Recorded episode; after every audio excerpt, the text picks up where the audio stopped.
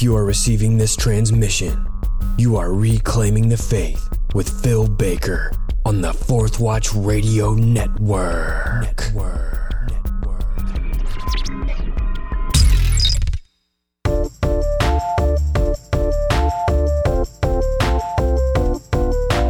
Welcome to episode 10 of Reclaiming the Faith, a podcast with a mission to reveal what the earliest Christians believed about the core issues facing us today. I'm your host, Phil Baker. Now let's dig into history.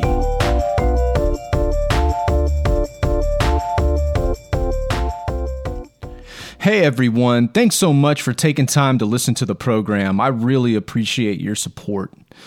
In episode 10, I'm going to be discussing the vital need for Christians to believe in the power of regeneration. You know, it's one thing to say that we're born again, but what does that mean for us in a practical day to day sense? We'll also touch on the subject of homosexuality and Jesus' interaction with a disabled man in John chapter 5. If you're blessed by this episode, I'd really appreciate it if you'd leave an honest review on my iTunes channel, Reclaiming the Faith. And also, if you have any questions, please feel free to contact me at my website, reclaimingthefaith.podbean.com, or email me at emailphilsbaker at gmail.com. Yeah, I'm blessed to be a part of Justin Fall's Fourth Watch Radio Network, along with BDK of Omega Frequency, who I do a monthly Q&A show with called Ready with an Answer. And if you have questions, you can email him as well and contact him. And you know, we take any kind of questions related to the Bible or ethics. So hit us up there. Uh, so, in addition to our own channels, you can find each of our podcasts at the Fourth Watch Radio website or on the Fourth Watch Radio podcast. In 2016, I wrote a book called New Wineskins and the Simple Words of Christ. And if you'd like to get a copy, you can purchase it on Amazon. And again, if it's a blessing to you, please leave me an honest review there. And finally, the early Christian quotes I use generally can be found on the CD ROM version of the Ante Nicene Fathers. You can purchase your copy for $5 on the Scroll Publishing website and get all kinds of awesome resources there. All right, well, let's dive into the episode. Last year, Trey Pearson, the lead singer of Christian band Everyday Sunday, came out as gay to his fans. He said that he had tried to not be gay for more than 20 years of his life, but now, by coming out, he says that he is finally able to be authentic and real with himself and others. Mr. Pearson has not changed his religious beliefs. He still professes to be a Christian.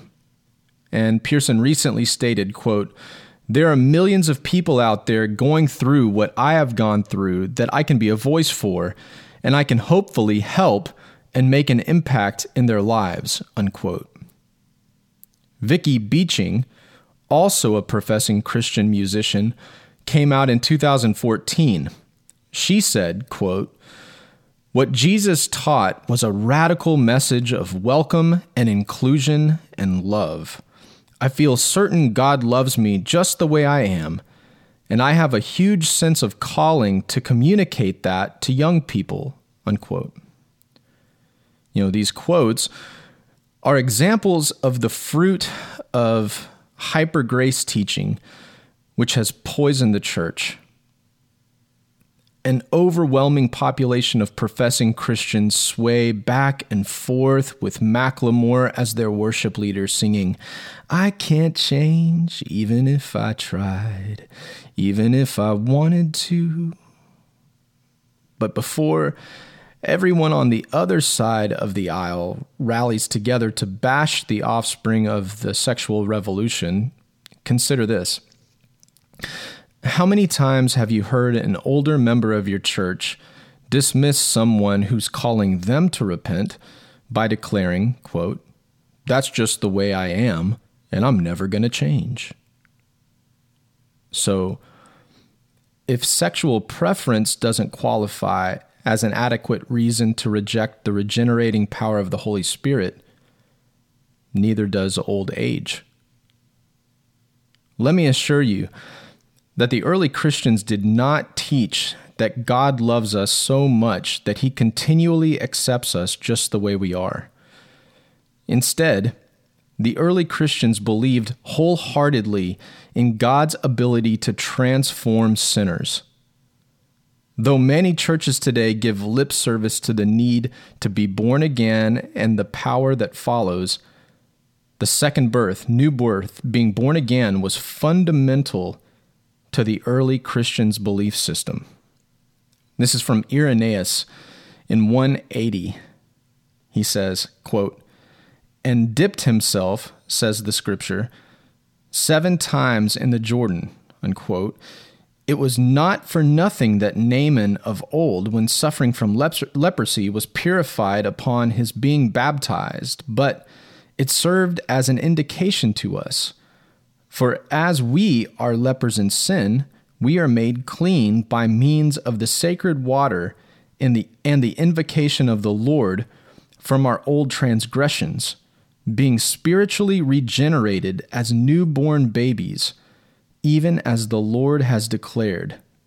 Except a man be born again through water and the Spirit, he shall not inherit the kingdom of heaven. That's Irenaeus. Do you believe that the same God who turned an idolatrous leper into a fully healed worshiper of the one true God does the same works today in the lives of those who receive his son? A simple reading of Paul's letters to Titus, Paul's letter to Titus, it says that that is the case. This is Titus chapter 3 verse 3 through 7.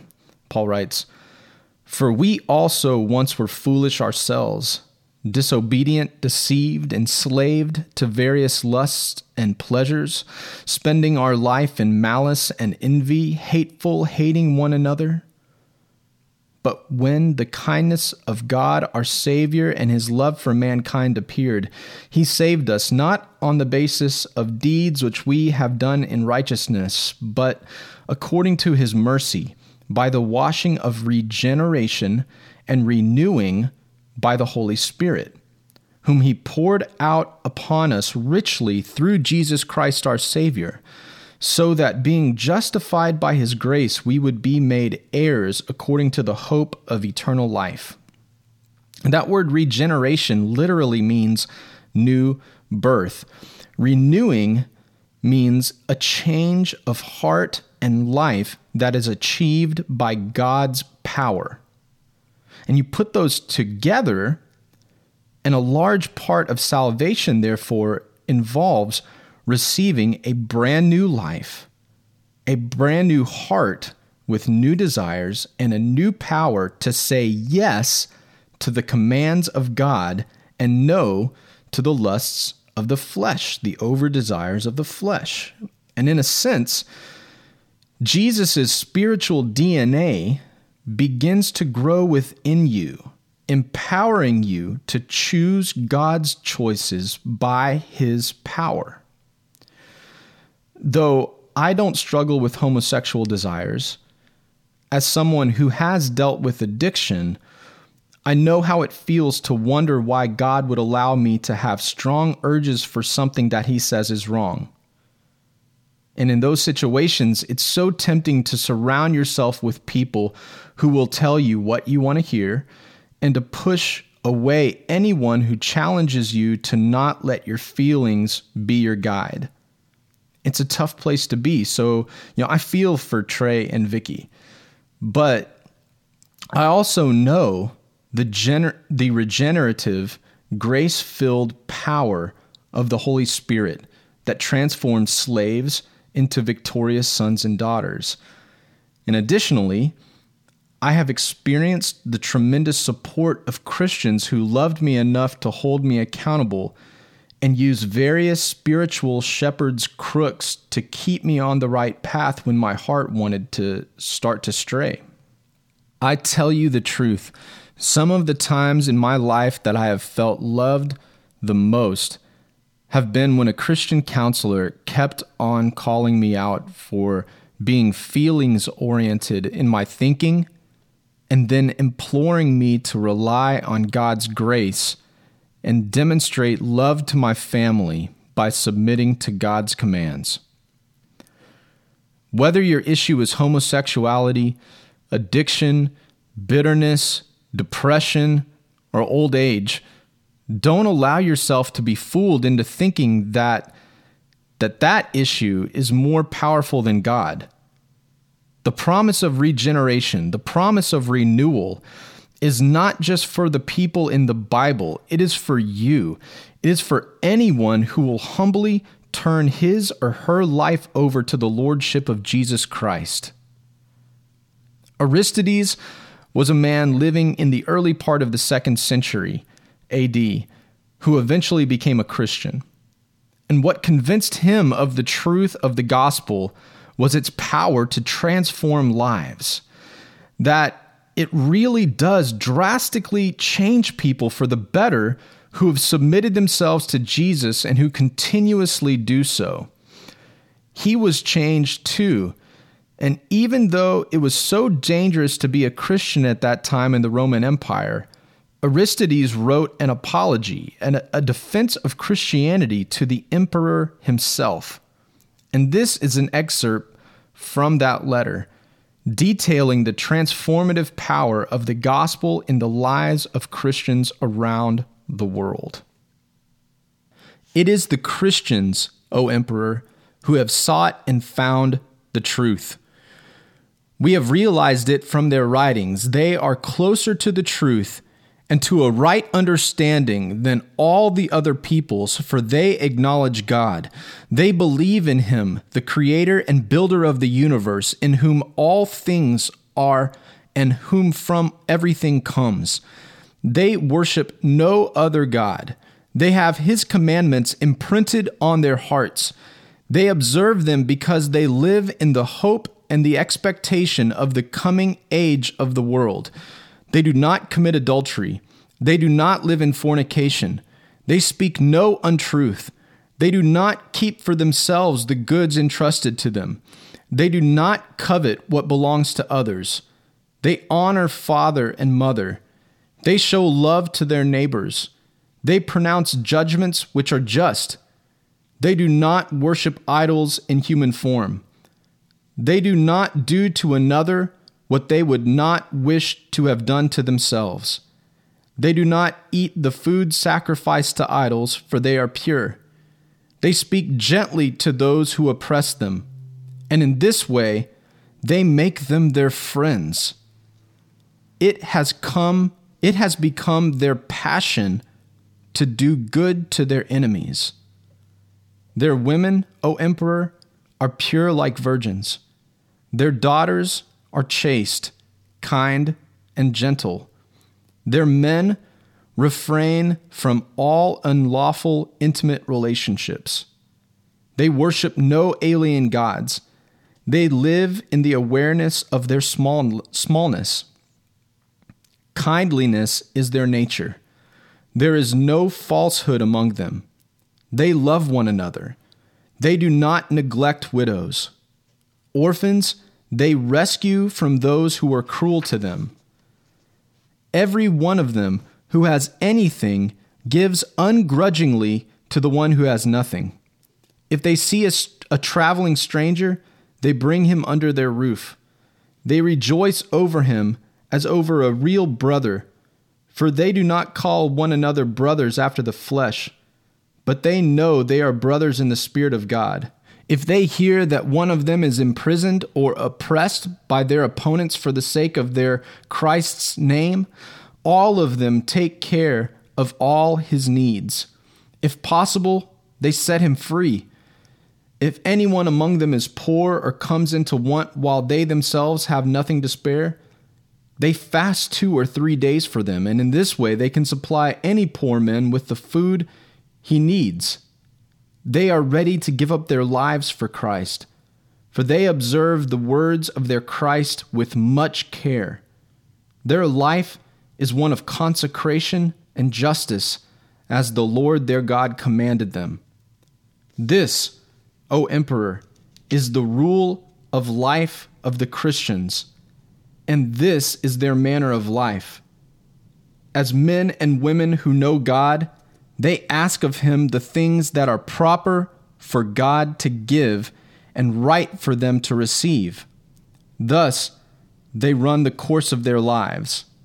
They acknowledge the good deeds of God toward them and see, because of them, good flows into the world. Truly, it is they who have sought and found the truth. And from what we have understood here, we must conclude that they alone are close to the knowledge of the truth. Yet, they do not cry out in the ears of the masses the good deeds that they do. Rather, they take care that no one should notice them. They hide their giving like someone who conceals a treasure he has found. They strive for righteousness because they live in the expectation of seeing Christ in his radiance and receiving from him the fulfillment of the promises he has made to them. So take their writings and read in them, and you will see that I have not invented anything here, and that I have not spoken as their partisan. Rather, through reading their writings, I came to these firm convictions also regarding the future things to which they bear witness. And it is for this reason that I felt urged to declare the truth to those who are ready for the truth. So, are you ready to receive the truth? Something that I've often found true in Christian circles and even in my own life is that we often believe the transformative power of the gospel for others, but not for ourselves. We believe others should be working with God to make the changes they obviously need to make to be more effective. But when it comes to us, we tend to have a this is just the way I am type of attitude. We readily point out the fallacies in Macklemore's I Can't Change song as it relates to others, but we tend to make it our theme song when the Holy Spirit is calling us to grow in a way that is scary and uncomfortable. One of my favorite gospel stories is found in John chapter 5. Jesus was walking through Jerusalem and came by the pool of Bethesda Many blind and disabled people would stay near the pool because they believed an angel would occasionally stir the waters and the first person in would instantly be healed of whatever ailed them. And though multitudes were gathered there for a touch from God, Jesus centered in on a man who had basically been disabled for 38 years. The Bible also says that Jesus knew that he had been that way for a long time. And looking at the man, Jesus asked him what many would consider an awkward question. Jesus asked him in verse 6 Do you want to get well? Now, why would Jesus ask that question to a man who obviously needs a miracle?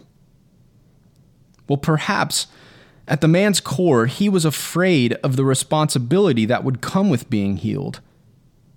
Perhaps he enjoyed the attention and sympathy he received due to his illness. Perhaps he was still bitter over the traumatic circumstances that caused his condition and felt that persisting in the pain of his past was more pleasurable than walking in the uncertainty of liberty. Whatever the case, the man gave a remarkable reply. Instead of simply saying, Yes, of course I want to be healed, he began to blame shift. He blamed everyone around him for his troubles.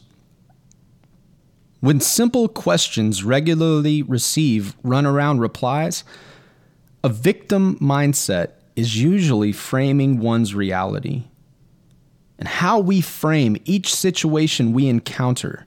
You know, the attitude, worldview that we choose in any given situation.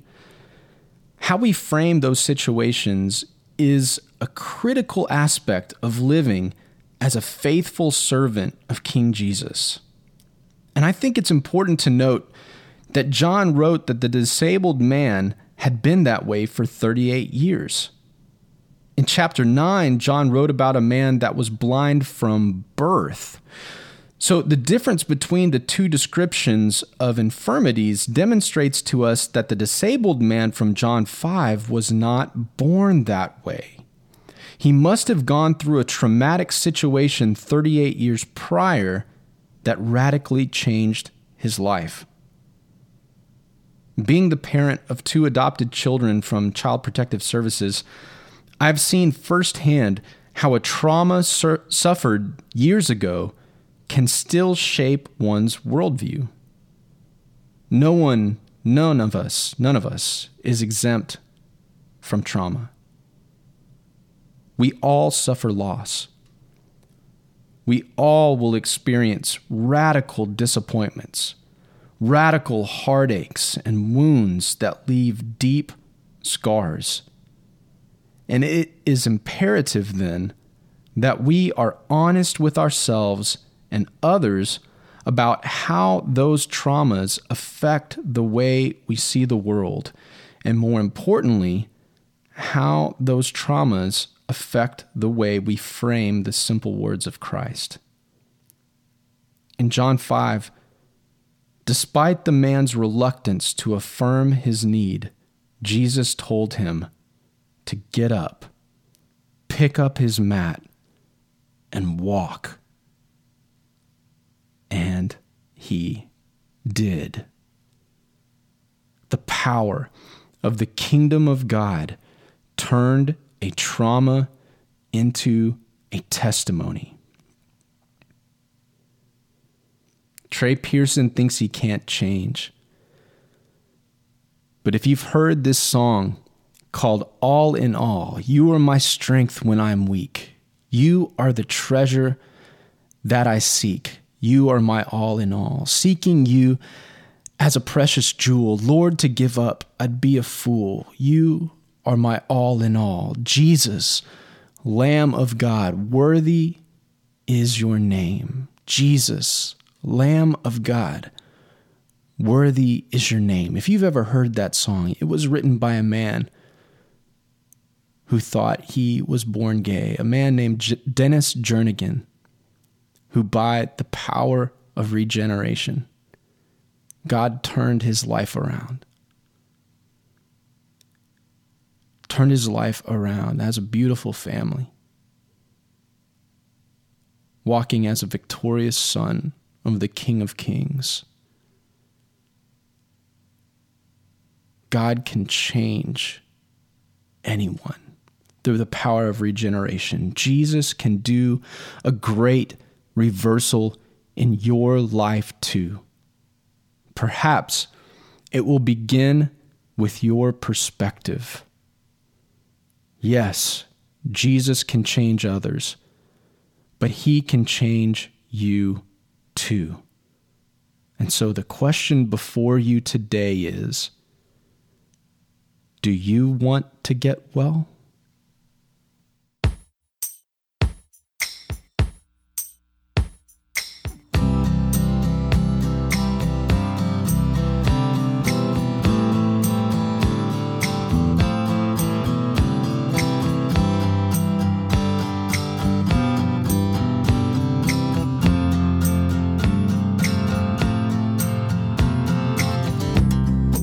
Blinded my eyes.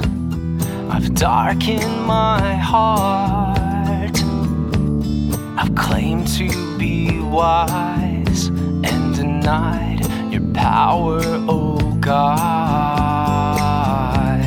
I've made you like me, corrupted and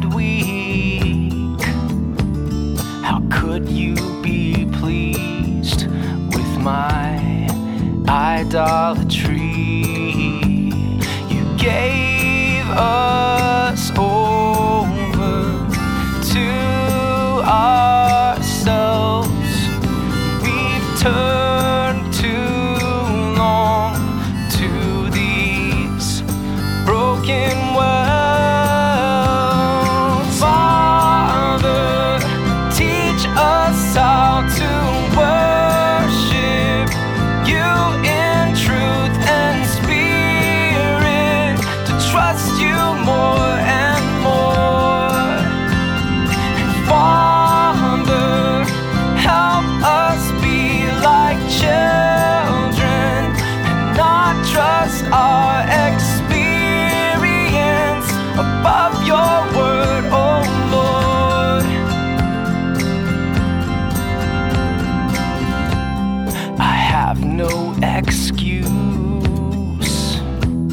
for how I've refused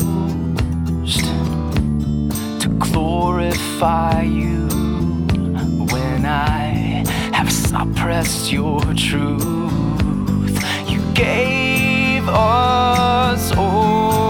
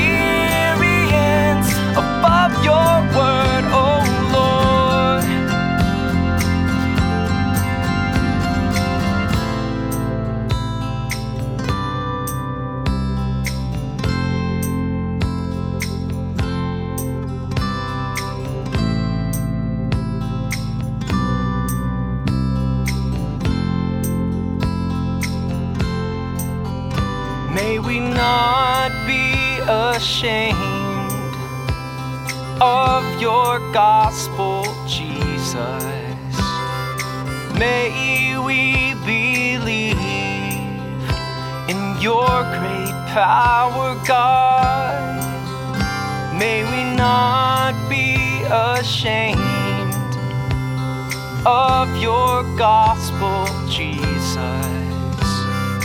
May we believe in your great power, God. Father, teach us how to worship you in truth and spirit, to trust you more and more more.